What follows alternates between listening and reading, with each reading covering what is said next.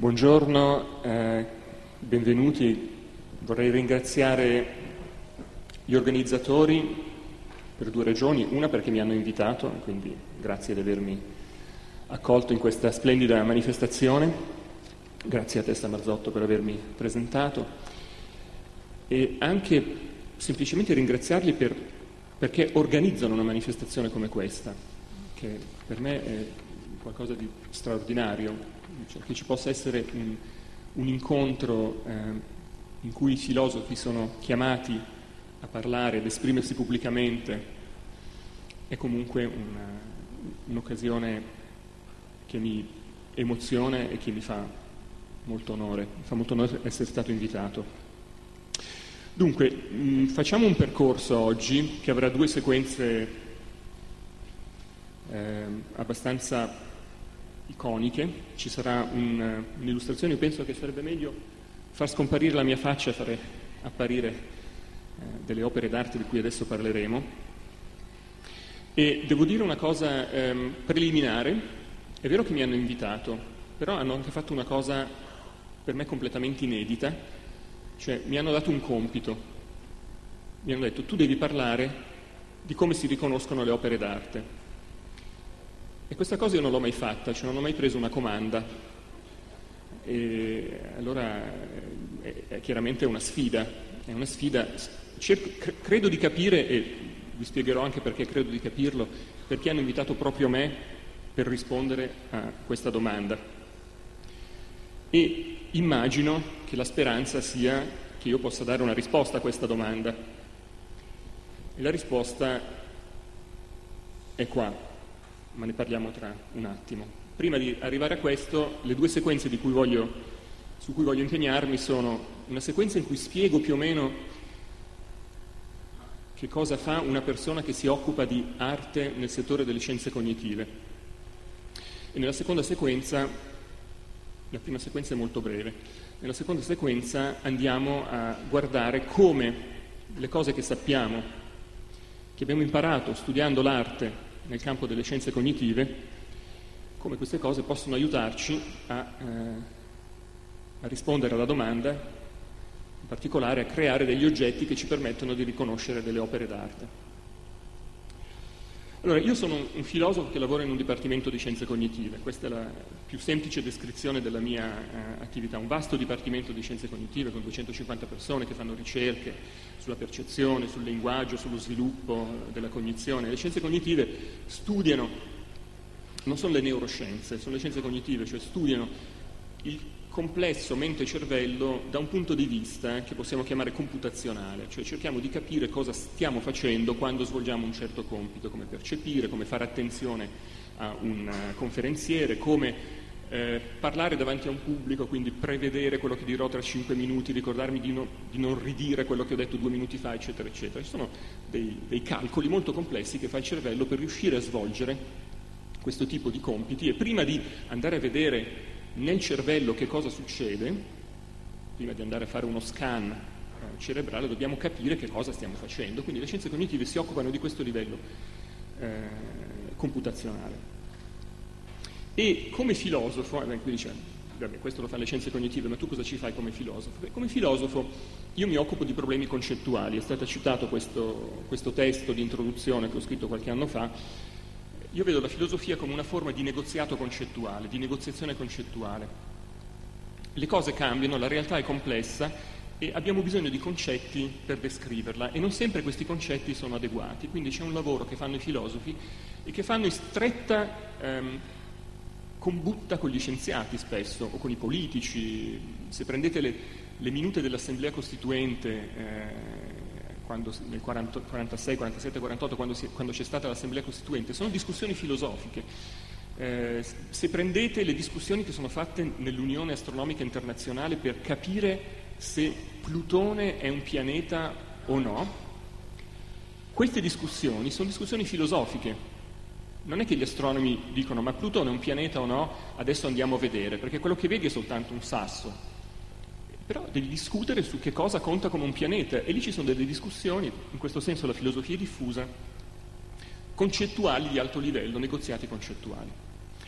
Allora, io in questo dipartimento in realtà faccio anche un lavoro di tipo ehm, cognitivo, cioè mi occupo anche di un problema in particolare ed è questo che ci porta verso l'arte, perché l'arte è un po' il mio eh, terreno, il mio eh, campo in cui, in cui studio una parte delle cose che mi interessano. Mi occupo in particolare del modo in cui nella percezione visiva si ricostruisce una scena tridimensionale cosa che fanno gli artisti molto spesso, cioè cercano di darci un'impressione di una scena tridimensionale e per poterlo fare devono utilizzare dei trucchi, dei trucchi che ingannano l'occhio, perché alla fine lì ci sono, quello che vedete qui, eh, sono, immaginate di vedere il quadro originale, però va bene anche in questa riproduzione, che è la riproduzione di una riproduzione di una riproduzione, però insomma, immaginiamo che ci sia il quadro originale, ci sono... Eh, rettangolini, losanghe di colore diverso,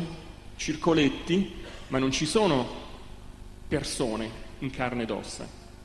Però avete, non è che guardando questa cosa voi pensate mh, mm, tramonto con alberi, no, o carburatore da riparare, o mobili di Ikea, ma forse mobili di Ikea potrebbe anche andare bene però eh, pensate qualcosa del tipo, beh, personaggi che stanno costruendo o distruggendo, non sappiamo, insomma questa è la costruzione del Tempio di Gerusalemme, il Pesellino, ehm, personaggi, insomma qualcosa scatta nella vostra mente che vi fa riconoscere delle cose a partire da macchie di colore su una tela. Quindi il vostro cervello sta facendo dei calcoli, delle computazioni, in termine tecnico, per restituirvi una scena.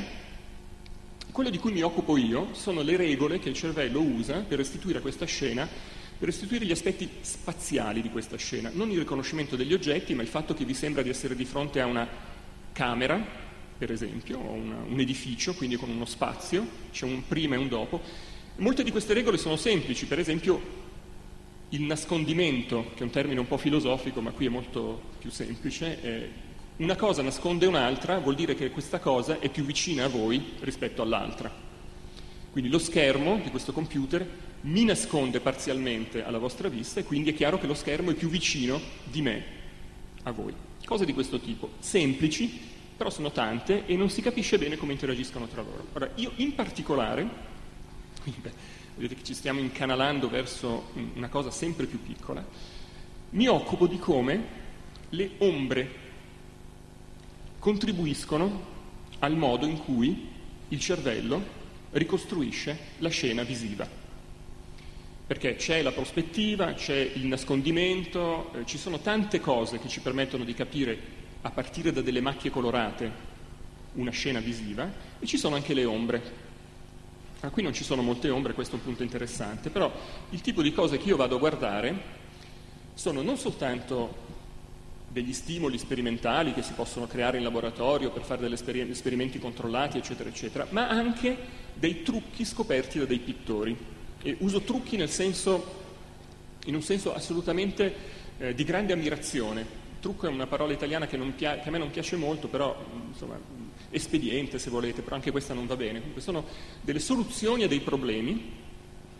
Il grande storico dell'arte Ernst Gombrich aveva definito l'arte come una specie di grande cassetta degli attrezzi per risolvere dei problemi visivi e questi attrezzi, questi trucchi sono molti, sono strani e non possiamo immaginarceli a priori ed è molto interessante andare a guardare un corpus di opere, di migliaia di opere, nel mio corpus ci sono migliaia di opere, in cui vado a vedere come le ombre sono state utilizzate per risolvere dei problemi spaziali. Ve ne mostro qualcuno, alcune sono immagini eh, allora, forse qua non si vede molto bene, ma possiamo, siccome questa è una grande definizione, possiamo magari giocare un po' con...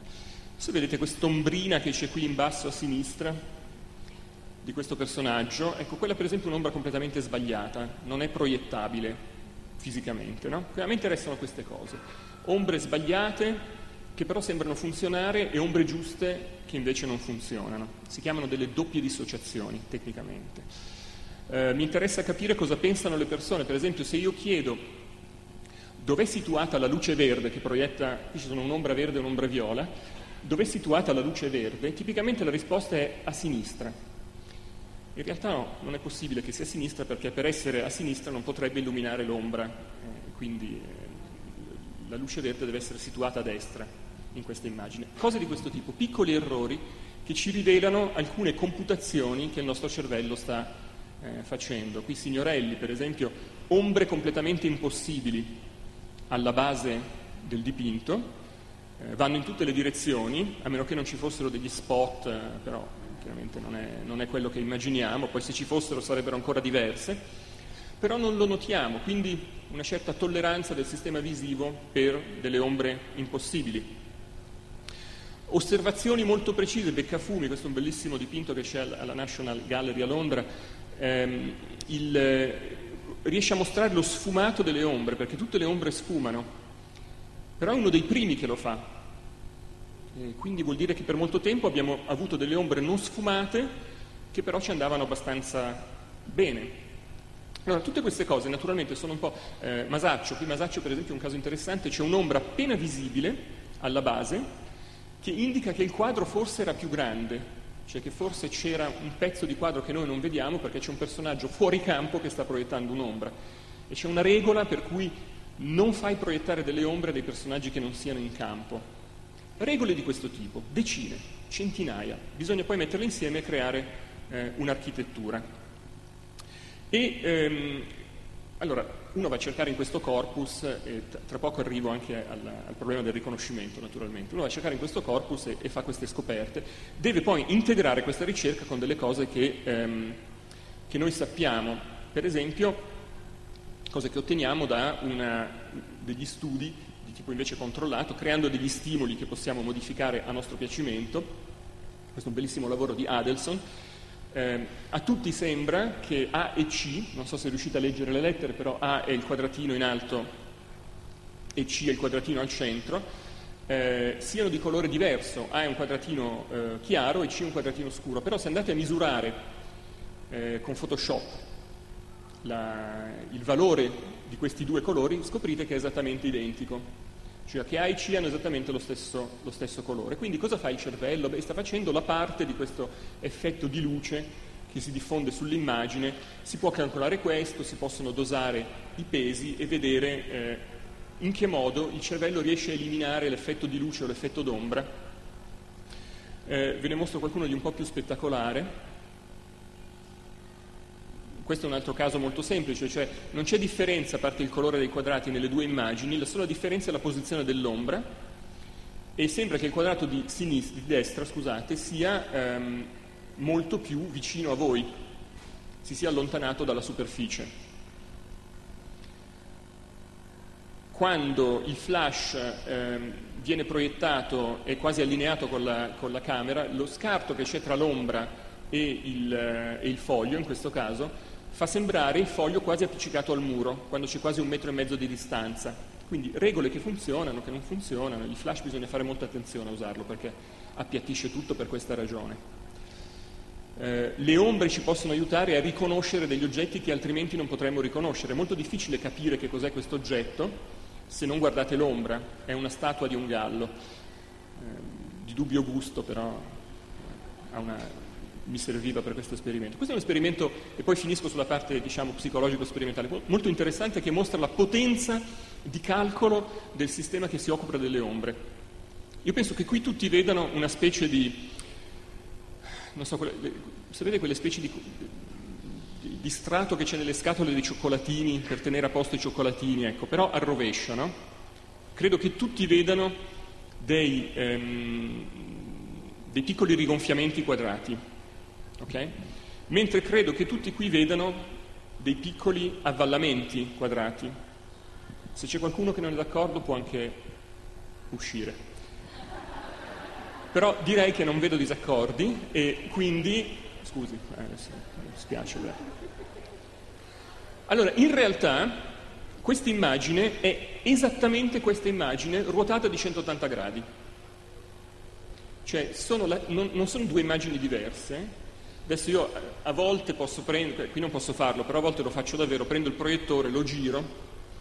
Se giraste il proiettore, sarebbe una sfida interessante per il prossimo conferenziere, se giraste il proiettore vedreste che queste due immagini sono esattamente la stessa immagine ruotate di 180 gradi, il che significa che, e, e, tra l'altro adesso che lo sapete, non cambia niente, questo è interessante, cioè non è che potete dire ah sì è vero, eccetera, no, non cambia niente, cioè c'è un potentissimo computer che sta calcolando che se l'ombra è messa in un certo modo, allora quella la devi vedere come una concavità o come una convessità e non gliene frega niente di quello che tu sai o che tu non sai. Una delle cose interessanti che abbiamo scoperto è che la cognizione visiva è modulare, sono dei moduli chiusi, impenetrabili, è difficilissimo entrarci dentro. Non è vero che vediamo quello che sappiamo, è quasi sempre falso. Vediamo quello che il nostro cervello è stato abituato a vedere da milioni di anni di evoluzione. E in questo caso per appunto restituisce concavo e convesso, in base a delle regole che sono legate alla distribuzione delle ombre, li restituisce in maniera com- con un software, per così dire, completamente proprietario, non potete fare dello hacking, il solo hacking che potete fare è creare degli stimoli come questo, cioè non potete entrare nel cervello, potete soltanto giocare con questi stimoli, che è quello che fanno i pittori. I pittori sono degli hackers del sistema visivo. Questa va benissimo in un tweet, scrivetela. I pittori sono gli hackers del sistema visivo. Entrano nel sistema visivo dall'esterno, creano degli stimoli che prendono in giro quello che noi pensiamo di saper fare dal punto di vista visivo. Allora, questa era la parte fun della, della presentazione. Adesso andiamo sulle cose serie. La comanda era come si riconoscono le opere d'arte. Allora, è evidente che mi, viene chiesta questa cosa perché si parla qui di riconoscimento e non di definizione. A un filosofo tipicamente avrebbero chiesto come definiamo le opere d'arte. Io non sono un professore di estetica, però conosco un po' di questa letteratura, mi interessa e sappiamo benissimo ormai che questo compito, il compito di definire delle opere d'arte, è un compito votato all'insuccesso. Mi spiace di, fare, di deludere una parte del pubblico in questo perché speravate di avere una definizione di opera d'arte, sappiate non soltanto che io non ve la do, ma che è impossibile darla. Questa è una frase un po' categorica che però riassume mezzo secolo di esplorazioni del concetto di, di arte. La ragione per cui non è possibile definire un'opera d'arte non ha niente a che vedere con le opere d'arte. E questa è una, un'altra scoperta interessante della ricerca tra la filosofia e le scienze cognitive. Non ha niente a che vedere con le opere d'arte, dipende dal, dal fatto che è impossibile definire alcunché, tranne delle entità matematiche e cose di questo tipo. E ehm, siccome mi piace fare degli esempi semplici, e si, siccome siete in molti e io eh, mi piace arricchirmi velocemente, vi posso sfidare, possiamo scommettere, posso scommettere con ciascuno di voi individualmente un euro e voi dovete darmi una definizione non di opera d'arte, quello lasciamo perdere, ma di sedia. Dovete provare a definire una sedia. Mm, un euro, eh? Se vi, mi definite una sedia, in modo che la definizione funzioni, io vi do un euro. Se la definite in modo che la definizione non funzioni, da, mi date voi un euro. Io cosa faccio quando arrivate voi con la vostra definizione? Scommetto un euro che troverò sempre un oggetto che è una sedia e che non soddisfa la vostra definizione. Qui faccio il filosofo. Eh? Troverò sempre un, un oggetto che è una sedia e che non soddisfa la vostra definizione e troverò sempre un oggetto o troverò sempre un oggetto che soddisfa la vostra definizione ma che non è una sedia. Sforzatevi, è un compito relativamente... E se volete io prevedo di partire da qui con svariate centinaia di euro, senza... poi qualcuno lo perderò anche però, vabbè. ma non credo, no, credo che guadagnerò, guadagnerò sempre. È impossibile definire cose di questo tipo, l'arte, le sedie, eccetera, perché la struttura dei nostri concetti non è una struttura di definizioni. Noi abbiamo dei concetti, come questo di sedia, che sono basati su una specie di strana metrica, c'è un, un oggetto paradigmatico al centro, una sedia come queste, per esempio, poi neanche tanto, una sedia come quelle che avete nel vostro, nel vostro tinello, e poi ci sono tante piccole modificazioni tutto intorno. Ehm, per l'arte avete qualcosa in testa come paradigma che non è questo, questa non, magari sì, forse è un'opera d'arte, non si sa, però il pesellino che ho mostrato prima, i crivelli, eccetera, quelle sono opere d'arte, quelle stanno al centro del concetto e poi in qualche modo si arriva a, per varie diramazioni a tanti altri oggetti. È molto difficile eh, anche iniziare il percorso di definizione delle opere d'arte e di fatto è impossibile definire l'arte e le opere d'arte semplicemente perché è impossibile definire alcunché. Quindi il, forse conoscendo questo problema mi è stata data l'ordinazione di eh, preoccuparmi di un problema diverso, che non è tanto quello di definire le opere d'arte, quanto quello di riconoscere le opere d'arte. Beh, come fai a riconoscere se non le definisci? Beh, questo capita però. Noi possiamo riconoscere se una cosa è una sedia, anche se non sappiamo definirla. Quindi evidentemente stiamo usando dei calcoli mentali che non sono catturati da una definizione linguistica, che ci permettono di riconoscere una sedia. Quindi probabilmente, questa è l'idea, le scienze cognitive avranno qualcosa da dire su questo problema e questo qualcosa da dire sono dei criteri che ci permettono di arrivare al eh, riconoscimento della serie. Ora voglio mostrarvi un oggetto. Questo è un riconoscitore di opere d'arte. Silenzio attonito nel pubblico. Questo significa semplicemente che se io lo punto contro un qualsiasi oggetto,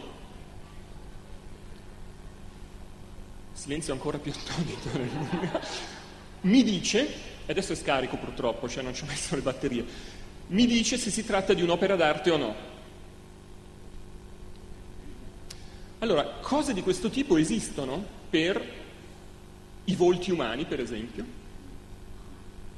per, eh, nell'intelligenza artificiale ci sono delle, dei sistemi che vi permettono di riconoscere le automobili, gli aerei, eh, le persone che camminano, le persone con un comportamento sospetto, chi più ne ha più ne metta. E, e poi c'è questa sfida di creare un oggetto che permetta di, una volta che è puntato contro qualsiasi cosa, di dirci se è un'opera d'arte o no. Eh, mi ero fatto dare un altro prototipo Perché questa è l'idea, alla fine questo non è molto bello esteticamente, quindi quando l'avremo fatto gli metteremo anche un, una veste design, qui uno può andare nei musei, ma non solo, i musei è nulla. Adesso noi eh, abbiamo dieci curatori nel mondo che fanno il bello e il cattivo tempo, cioè che decidono, grazie ai loro calcoli cognitivi, non hanno la definizione, se ce l'avessero non ce la direbbero, che cos'è un'opera d'arte. E noi invece siamo democratici, regaliamo il, lo art detector a tutti gli studenti di prima liceo e così possono andare in giro e scoprire, scoprire che quella per esempio è un'opera d'arte. Non lo sapevamo, ma adesso l'abbiamo scoperto. Scarico anche questo. Ora, naturalmente, e qui eh, anticipo la fine, quindi se, se, non volete sentire tutto quello che vi dico dopo, potete anche... Però naturalmente questo oggetto, questa è la fine, non esiste. Non solo non esiste, ma non può esistere. Questo oggetto non può esistere. Questa è la tipica frase che non bisognerebbe mai dire, perché a un certo punto Wittgenstein ha detto è evidente che gli uomini non potranno mai andare sulla Luna. Vabbè. Però, diciamo, forte di quell'esperienza mi, mi lancio su questa, questa, cosa. Questo mi è stato dato, mi può dire che cos'è questo? Una specie di oh, sistema, un, un, duplicatore di microfoni o qualcosa del genere. Mi spiace per la delusione, ma... Allora, mi si chiede questa cosa, cioè mi si chiede di dire come riconosciamo un'opera d'arte e, adesso ho dato la versione tecnologica. La versione tecnologica è una volta che abbiamo capito come riconosciamo un'opera d'arte, ci mettiamo 30 secondi, telefoniamo a Google, in 30 secondi ci costruisce questa cosa, ma Google ci sta già pensando. Google sta già mettendo nel suo immenso database milioni di cose su cui c'è scritto opera d'arte per estrarre un algoritmo che possa dire, una volta che gli mettiamo un'immagine di un oggetto qualsiasi, se è un'opera d'arte o no. E probabilmente ci azzecca anche in alcuni casi, anzi in molti casi, tutte le immagini del Rinascimento, eccetera, eccetera, può darsi che ci azzecchi. Però ci sono dei problemi insormontabili e a me piace fare una passeggiata, ora la faremo sui problemi insormontabili, guardando, guardando il, ehm, alcuni esempi. E voglio dire ancora una cosa, in questo che sembra ormai un lunghissimo preambolo, ma in realtà stiamo già arrivando verso il punto nodale. La ricerca dei criteri per riconoscere un'opera d'arte che permetterebbero di creare oggetti come questo è una ricerca legittima perché è un obiettivo scientifico. Io non ho nessuna, ehm, nessun problema a priori contro obiettivi di questo tipo. Sarebbe molto interessante se effettivamente noi riuscissimo a eh, spezzare il codice, a decodificare le regole che utilizziamo per riconoscere delle opere d'arte. Il problema secondo me è un altro, cioè che non c'è un vero riconoscimento delle opere d'arte, c'è qualcosa di diverso, ne parleremo tra un istante. Però è un obiettivo legittimo ed è un obiettivo legittimo e anche ehm, entusiasmante. E eh, questo spiega perché molti dei miei colleghi nelle scienze cognitive ci si sono buttati, fanno degli studi, c'è un, un intero settore di, di studi che si chiama la neuroestetica, parte di un settore di studi che si chiama la... Ehm, lo studio del, del, rapporto tra arte e scienze cognitive, arte e cognizione, che cerca di fare esattamente questo, cioè cerca di trovare quali sono le basi cognitive e quindi nella prossima tappa neurologiche e quindi biologiche dell'arte. Ed è una ricerca, ripeto, legittima, non soltanto legittima, ma con dei buoni ehm, antecedenti. Per esempio, abbiamo fatto passi da gigante, non io però, la, la, comunità ha fatto passi da gigante per arrivare a capire come funziona il linguaggio parlato. Il linguaggio parlato è un codice che abbiamo praticamente eh, decrittato.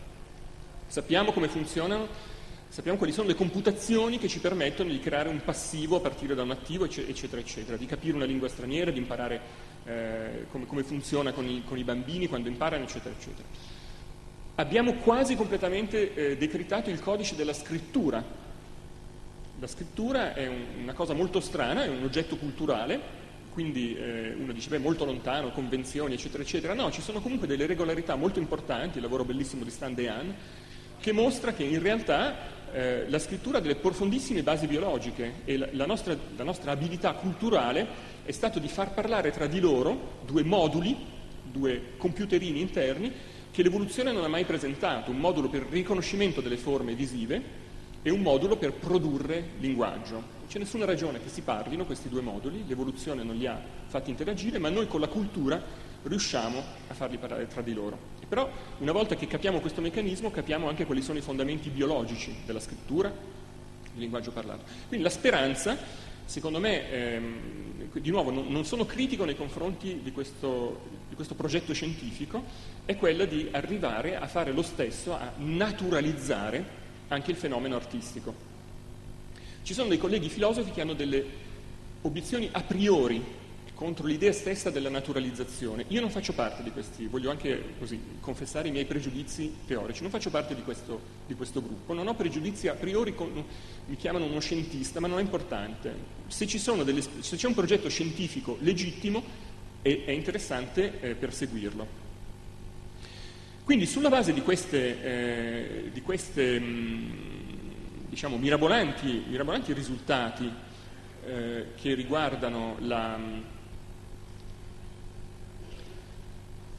la, famosa slide invisibile, quindi non la mostro, eh, che riguardano il, eh, la naturalizzazione dei fenomeni culturali,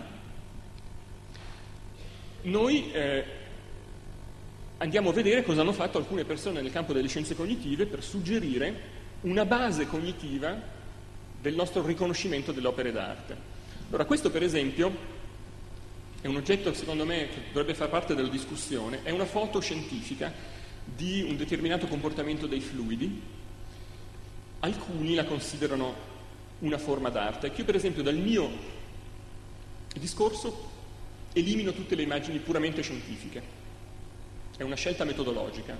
Mi interessano soltanto delle immagini che sono prodotte con un certo tipo di eh, storia dietro, ma ne parliamo tra un attimo. Allora, questo è un autore molto interessante, Dennis Dutton, che pubblica questo libro 7-8 anni fa, The Art Instinct, ed è un libro eh, che suggerisce che abbiamo veramente nella mente un computer che ci permette di riconoscere delle opere d'arte, un art instinct, non tanto di fabbricarle, sarebbe bello anche quello, però quantomeno di riconoscerle, esattamente come c'è un modulo, un computer che ci permette di capire l'italiano quando uno parla l'italiano, o un modulo che ci permette di riconoscere, di capire come è fatta l'articolazione spaziale di una scena quando vediamo delle ombre. Come ci sono questi moduli, c'è un modulo che si occupa eh, della, dell'arte. Questo modulo, questo modulo, è abbastanza interessante, secondo lui, perché è basato anche su una riflessione eh, sulla, ehm, sulla, scena adattativa, cioè su, su, come noi ci siamo evoluti in un paesaggio che non è questo, ma che è il paesaggio della savana, mettiamo. Eh, se noi siamo dei cacciatori, raccoglitori nella savana, abbiamo un, un paesaggio abbastanza brullo intorno a noi e ogni tanto ci sono delle macchie eh, di verde con dei fiori e ehm, che tipicamente segnalano acqua e cibo. Quindi siamo attirati da questo tipo di eh, configurazioni armoniose in cui ci sono dei colori, eh, del verde, delle forme complesse come quelle della vegetazione ed è questa la base del nostro istinto dell'arte. Um, ci sono molte obiezioni che si possono fare, e ne farò una tra un attimo, a questo tipo di, di, di teoria della, dell'arte, cioè ci sarebbe un istinto dell'arte che ci fa prediligere degli oggetti che presentano una certa armonia di forme e di colori, perché questo ci riporta, fa scattare in noi una, una macchina molto antica che ci fa apprezzare eh, dei boschetti con dei fiori, sostanzialmente. Quindi chiaramente ci sono delle conseguenze su delle cose che accettiamo come arte o meno, di cui parliamo tra un istante. Ramachandran, che è un altro grande neuro ehm, neuropsicologo, fisiologo e psicologo, scrive questo bellissimo libro, tra l'altro che vi consiglio, si chiama La donna che morì dal ridere. E lui ha un'altra teoria, dice che l'arte è una forma di caricatura nel senso positivo, non nel senso eh, del, del, grottesco, di eh, capacità cognitive che abbiamo come per esempio il riconoscimento delle forme, per cui lui fa molti esempi basati sull'arte indiana, qui ci sono delle forme esagerate e questa esagerazione che facilita il riconoscimento, per esempio la distinzione tra il maschio e la femmina in questi casi, è una caratteristica del lavoro artistico e quindi una caratteristica eh, anche della nostra capacità di riconoscere degli oggetti d'arte. Sono già due teorie diverse, eh? notate, quindi un esempio della teoria della caricatura è, è quello di, di Steven Pinker. Dice, Nell'arte noi, eh, questo è il cheesecake, è un esempio classico, la torta alla ricotta. La torta alla ricotta è una, una caricatura della nostra predilezione per il grasso e per il dolce. Nella savana di cui parlavamo, parlavamo sopra non c'erano zuccheri, pochissimi, non c'erano grassi e quindi scattano, sono scattate per l'evoluzione delle antenne potentissime che ci fanno prediligere grassi e zuccheri. E quindi quando vediamo il cheesecake non c'è insalata che tenga, cioè ovviamente scatta qualcosa eh, di molto antico in noi che eh, è così purtroppo. E quindi con l'arte è la stessa cosa, eh, una certa predilezione per forme e per colori viene eh, messa, a, solleticata dalle opere d'arte che, che vanno a pescare in questo tipo di antico meccanismo biologico. Questa non è un'opera d'arte, è un disegno mio, e non è neanche un rebus, però potrebbe esserlo. Qui ci sono Scilla e Cariddi. E come vedete forse c'è un passaggio tra Scilla e Cariddi, grazie all'occlusione di cui parlavo prima, può darsi che Scilla e Cariddi siano separate, quindi può darsi che riusciamo a infilarci tra le due. Le teorie cognitive dell'arte stanno cercando un passaggio tra Scilla e Cariddi. Cosa sono Scilla e Cariddi?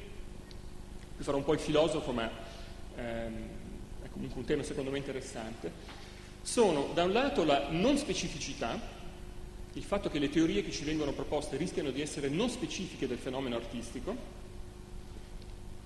e quindi vengono proposte delle condizioni sufficienti per essere arte, ma queste condizioni possono essere eh, soddisfatte anche da molti oggetti che non sono arte, non sono quindi condizioni necessarie. E a questo punto tendono ad erigere a condizioni necessarie un, uno stretto numero di criteri E questo stretto numero di criteri purtroppo ci, va, ci porta a sbattere contro Cariddi. Cariddi è la normatività. Questo è un riassunto, ma lo spiego meglio tra un secondo. Innanzitutto condizioni necessarie sufficienti. Se io vi chiedo portatemi un animale,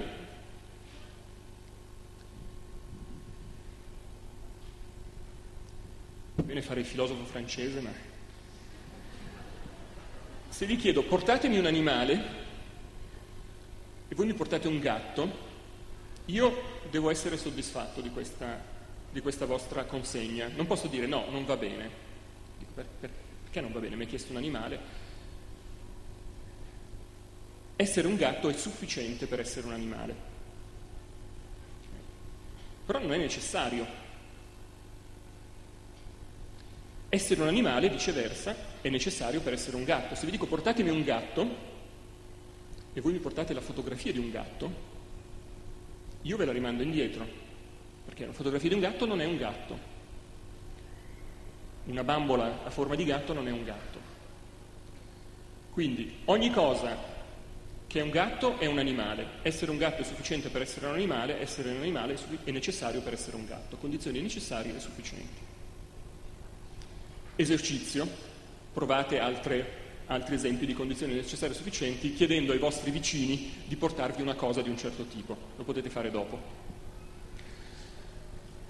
Tipicamente la speranza è quella di arrivare a un insieme di condizioni che sono necessarie e sufficienti per l'opera d'arte. Tipicamente quello che succede è che si va a sbattere contro la non specificità, ci si danno soltanto delle condizioni sufficienti e quindi ci sono un sacco di altre cose che soddisfano queste condizioni. E una volta che non ci si riesce si restringe molto, cercando di dare invece delle condizioni necessarie, ma a questo punto, eh, scusate, anche condizioni sufficienti, quello che succede è che, sono, che queste, queste condizioni si applicano a tantissime altre cose, sono le condizioni necessarie che non sono soddisfatte da degli oggetti artistici. Faccio qualche esempio che è basato sul lavoro di scienziati cognitivi, e, eh, partendo da quelli che ho mostrato, poi ce ne sono altri molto più famosi, molto più vicini a noi, però un esempio, un esempio è quello di Dutton, eh, di cui ho parlato prima. Quindi lui dice, guarda, ci sono degli, dei colori armoniosi, le opere d'arte sono delle cose che danno dei colori, eh, un'armonia di colori, di forme, eccetera, eccetera. Ci sono un sacco di cose, se questo fosse sufficiente per essere un'opera d'arte, ci sono un sacco di cose che soddisfano questa, eh, questa richiesta. Per esempio, il boschetto con i fiori di cui parlavo prima, ovviamente, anzi è, alla base della teoria di Daphne, o un tramonto. Però il boschetto e il tramonto non sono opere d'arte, cioè non vorremmo creare un oggetto che se lo punti contro un tramonto ti dice che è un'opera d'arte.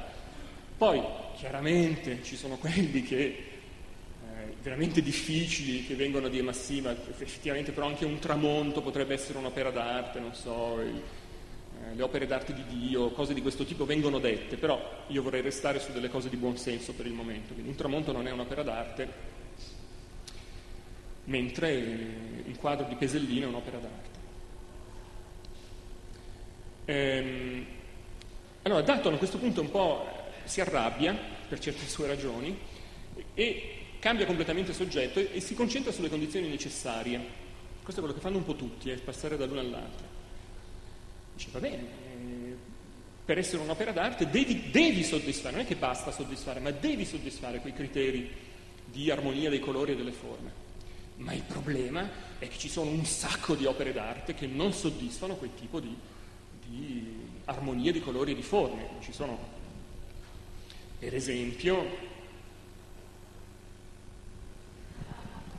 Duchamp, la fontana, o oh, magari poi è bellissima, eh, però l'idea era quella di prendere un oggettaccio qualsiasi e di metterlo in un museo e viene considerato un'opera d'arte. Poi ci sono quelli che discutono, eccetera, eccetera. Allora, il problema di quelli come Dutton e di molti altri simili è che veramente vanno a discutere. Dicono, guardate, Duchamp non è arte, e questa conseguenza per me è altrettanto implausibile che quella che ho descritto prima, quella di considerare il tramonto come un'opera d'arte. Cioè, queste teorie, bisogna fare attenzione quando si, hanno, si cercano di produrre delle teorie di questo tipo, perché si creano sempre dei mostri. La teoria diventa troppo larga ed include il tramonto, o diventa troppo stretta ed esclude Manzoni, Duchamp, un sacco di altre cose. Ed è un problema che viene ereditato dal problema definizionale di cui parlavo prima, cioè la definizione di arte che eh, non riesce ad esprimersi, non, non riesce a essere, ehm, essere formulata, non è formulabile. Mi avvio, mi avvio verso la conclusione, però voglio fare anche qualche altro esempio della difficoltà che rende sostanzialmente impossibile eh, creare un oggetto di questo tipo. Un altro esempio è, scusate, mi alzo per la, per la schiena, a lungo. Un altro esempio è questo. Cézanne. È un'opera d'arte. Vedo un'esitazione ormai. Chi dice che non è un'opera d'arte?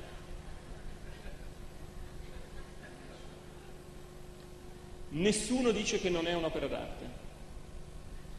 Potrebbe una persona dire per favore, uno, alzare una mano? Una persona. No, no, è troppo difficile. L'arte... Lei dice che è un'opera Lei ha ragione. Questa non è un'opera d'arte, questa è una riproduzione di un'opera d'arte. Questo è un telo. E la ringrazio. E non è, non è un problema banale, scusate, proprio a effettacci del conferenziere, un mestieraccio, eccetera. Ma è vero, cioè il problema, se voi dovete costruire questa macchina, dovete anche insegnarle a non alzare la mano alle aste quando compare una riproduzione di un'opera d'arte. Perché è inutile spendere 150 milioni di dollari per un pezzo di eh, schermo con un proiettore che costa 5.000 euro al massimo. È inutile. Quindi questo è un problema, un problema che ha sollevato Arthur Danto molti anni fa, della... Ci sono molti casi di duplicazione o di oggetti che soddisferebbero molte delle condizioni che uno scienziato cognitivo, addirittura un neurofisiologo, vorrebbe attribuire, eh, vorrebbe considerare come importanti per il riconoscimento delle opere d'arte che sicuramente non funzionano, cioè non può essere un fatto solamente percettivo, questo è il mio punto. Percettivamente io posso mettere una persona in una condizione in cui non è in grado di distinguere tra Cézanne e una riproduzione di Cézanne, non qui ovviamente, qui facciamo la... però insomma, di primo acchito tutti siete rimasti perfettamente convinti del fatto che si parlasse di Cézanne e non della riproduzione, però tutti siamo in grado di vedere la differenza, ma io posso immaginare, un esperimento mentale, di creare una situazione in cui non c'è nessuna differenza percettiva e di fatto i falsari vivono di questo. Non c'è nessuna differenza percettiva tra un Cézanne e una riproduzione di, eh, di Cézanne. E quindi, se non c'è nessuna differenza percettiva, se non c'è nessuna differenza percettiva, non c'è nessun modo di distinguere percettivamente tra i due e quindi non ci può essere un riconoscimento percettivo dell'opera d'arte. Non posso farlo. Finirò dicendo perché proprio non posso fare questo, così siete convinti del tutto. No? Eh, un gruppo di neuroscienziati qui vicini, eh, che lavora molto sui neuroni specchio e che eh, lavora molto sull'empatia questo è un articolo di Umiltà ed altri. Allora, questo è un Fontana, naturalmente questa è una riproduzione di Fontana perché se no dovrei tagliare lo schermo e questo, anche se costa solo 5.000 euro, non me lo fanno fare. Fontana, concetto spaziale, prende le tele e dà dei, delle grosse sciabolate. Io tanti anni fa ho avuto come docente Luciano Caramel, uno storico dell'arte, che eh, che mi ha raccontato l'aneddoto di un, di un patrizio eh, romano, credo, che aveva un fontana e che durante un trasloco eh, insomma, gli, gli, operai hanno fatto un buchino supplementare. Allora lui, tutto scrupoloso, scrive a Fontana dicendo: Maestro, mi scusi, ma gli operai hanno fatto un buchino supplementare, posso ancora considerare la sua opera, eccetera. E Fontana risponde: No, butti, la butti via. e questo, secondo me, è un. Cioè, meditiamo anche su questo tipo di problemi quando ci preoccupiamo del riconoscimento delle opere d'arte. Però la loro idea di, di eh, umiltà ed altri è che eh, qui siamo in presenza di arte perché scatta questo sistema mimetico eh, o empatico o le due cose insieme, per cui quando vediamo una cosa di questo tipo eh, ci parte la sciabola nella mano, cioè ci viene voglia anche a noi, ci prudono le mani per così dire. No? Eh, i, i, cosiddetti neuroni specchio sono un po' un neurone prurito, io direi, no? che ti, ti, fa venire voglia di fare delle cose, no? non riesci a stare fermo. Eh, ed è vero, cioè, qui ci sentiamo come Saiko, che uno vuole cominciare a menare fendenti sul, sul telo, eccetera, eccetera. E, ehm, e questo sarebbe, non si capisce bene se, però nel, nel testo, non, faccio l'esegesi, però ti, succede quel tipico scivolamento semantico per cui non si capisce bene se stiamo parlando di condizioni sufficienti o necessarie, tutte e due, eccetera, eccetera. E tipicamente loro cosa fanno? Contrappongono il Fontana vero, cioè poi la riproduzione del Fontana, perché è costoso fare gli esperimenti con il Fontana vero, eccetera, eccetera, a uno stimolo che assomiglia molto ma che non presenta quei segni di, eh, di lavorio del coltello, delle forbici. E qui non c'è quel tipo di risposta empatica, quindi questo è, la, è, la, è lo stimolo di controllo che mostra che rispetto allo stimolo di test eh, non c'è una risposta empatica che invece c'è qui. E va benissimo, quindi abbiamo mostrato che in alcuni casi le opere d'arte suscitano questa risposta di prurito, voglia di menare le mani sostanzialmente. E io qui invento un personaggio. Allora, questo è il controllo, cioè questo è lo stimolo di controllo. Beh, il mio personaggio si chiama Andy Control, come Andy Warhol, però appunto, Andy Control. Cosa fa Andy Control? Prende lo stimolo e ne fa un'opera d'arte, tale quale, la disegna perfettamente, arriva il solito curatore, che è il dio Deus ex machina della situazione, e ne fa un'opera d'arte. E fine della storia. Anche qui abbiamo creato un'opera d'arte dove non si voleva vederne una e a questo punto di nuovo uno può mettersi a cozzare contro Cariddi e dire no, ma queste cose non sono opere d'arte.